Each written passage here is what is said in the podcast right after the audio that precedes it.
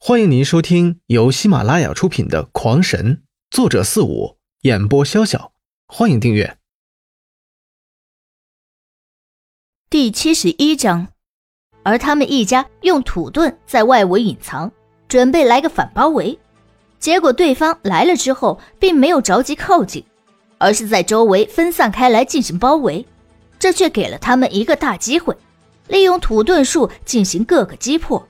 然后古媚仪更是骑着穿山鼠，手持狼牙棒，在六宗的埋伏圈里是横冲直撞，却使得其他稍远的几面人误以为有宗门提前下手抢夺刘辉和古媚仪了，不由得都急冲而出，然而却浑然不知洞里已被刘秋兰和悠悠布满了毒气，于是傻了吧唧的上了黄泉路。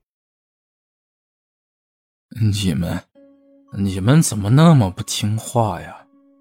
这是刘辉看到几人后的第一句话，而与此同时，他也软倒在了地上，只差没昏过去。不听话的是你才对，这么危险，你就自己一个人去？你不知道我们都急成什么样了？这古媚姨的火似乎比他更大，甚至都要急哭了。刘辉不知道，这是看着虚弱的他心疼的。在不知不觉间，二人的心里都开始有了对方。好了好了，这次我也是巧遇，顺道还阴了他们一下。古离、古阳、秋兰，你们三人骑着穿山鼠和悠悠，赶快去天灵沟。我将所有的村民都藏在那里。现在天快黑了，怕那里不安全。你去把他们送回村子。记住，庄凯达和 B 是自己人，去吧。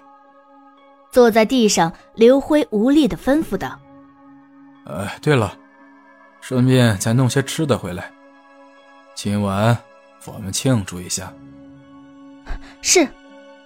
三人应了一声，都快速的骑上宠兽，向圣云村的方向冲去。等三人回来，天已经全黑，他们不敢在此久留。拖着疲惫的身子，四五人急匆匆地回了迷雾谷，断去用来当做路标的绳索，这才安稳地出了一口长气。最后都取出搜来的储物设备，放出一大堆的东西，里边尽是丹药，这让一家人是兴奋到了极点。于是几人一边吃着烧烤，一面清点着战利品，这是他们认为最为惬意的庆功会。接下来的日子变得安静起来。古家四口各自忙碌着，古离在炼气，刘秋兰在织锦，古阳在制甲，而古媚仪在炼丹。他们很明白，靠打打杀杀是无法过上安稳日子的。但是如果将自己学习的副业学精学透，那将来的日子必将过得富足美满。而刘辉时不时的偷偷回村，他想要了解长虹宗的一些动作。以免圣元村受到牵连，自己还不自知。只是经过多次回村，他了解到六宗都偃旗息鼓，不再有任何动作，显然也是大伤了元气，开始休养生息。半年后，长虹宗为刘辉换职的老徐竟然退宗还俗，来到圣元隐居，这让刘辉意外了好半天。不过他并没有去见他，因为他猜测。这老徐定是受了长虹宗的指使，来侦测自己的行踪和实力的。而另一方面，在经过了半年与妖狼对战，古家人都已经掌握了那妖狼的弱点，加之妖狼被困在那里，实力也在渐渐下滑。几人虽依然不能战胜，却自保有余，至少不再如之前被一遍遍的轰飞出去。怎么样了？再次从圣远村回来。刘辉一见面就问，这是他眼下最为关心的事情。不经意间，他还瞥了一眼古媚仪，就这一眼，也让古媚仪浑身一颤。他明白，在那可怕的白眼面前，自己的衣服那可绝对的是浮云。之前自己是没有什么亮，也不怕他看，可是现在稍有些不同了。十四岁的他已经开始发育了。哦，我们可以一战。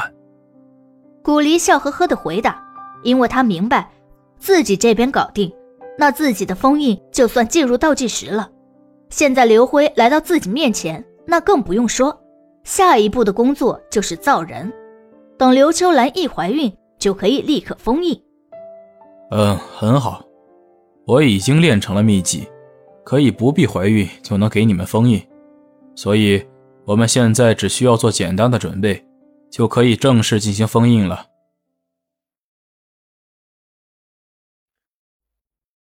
听众朋友们，本集已播讲完毕，请订阅专辑，下集更精彩。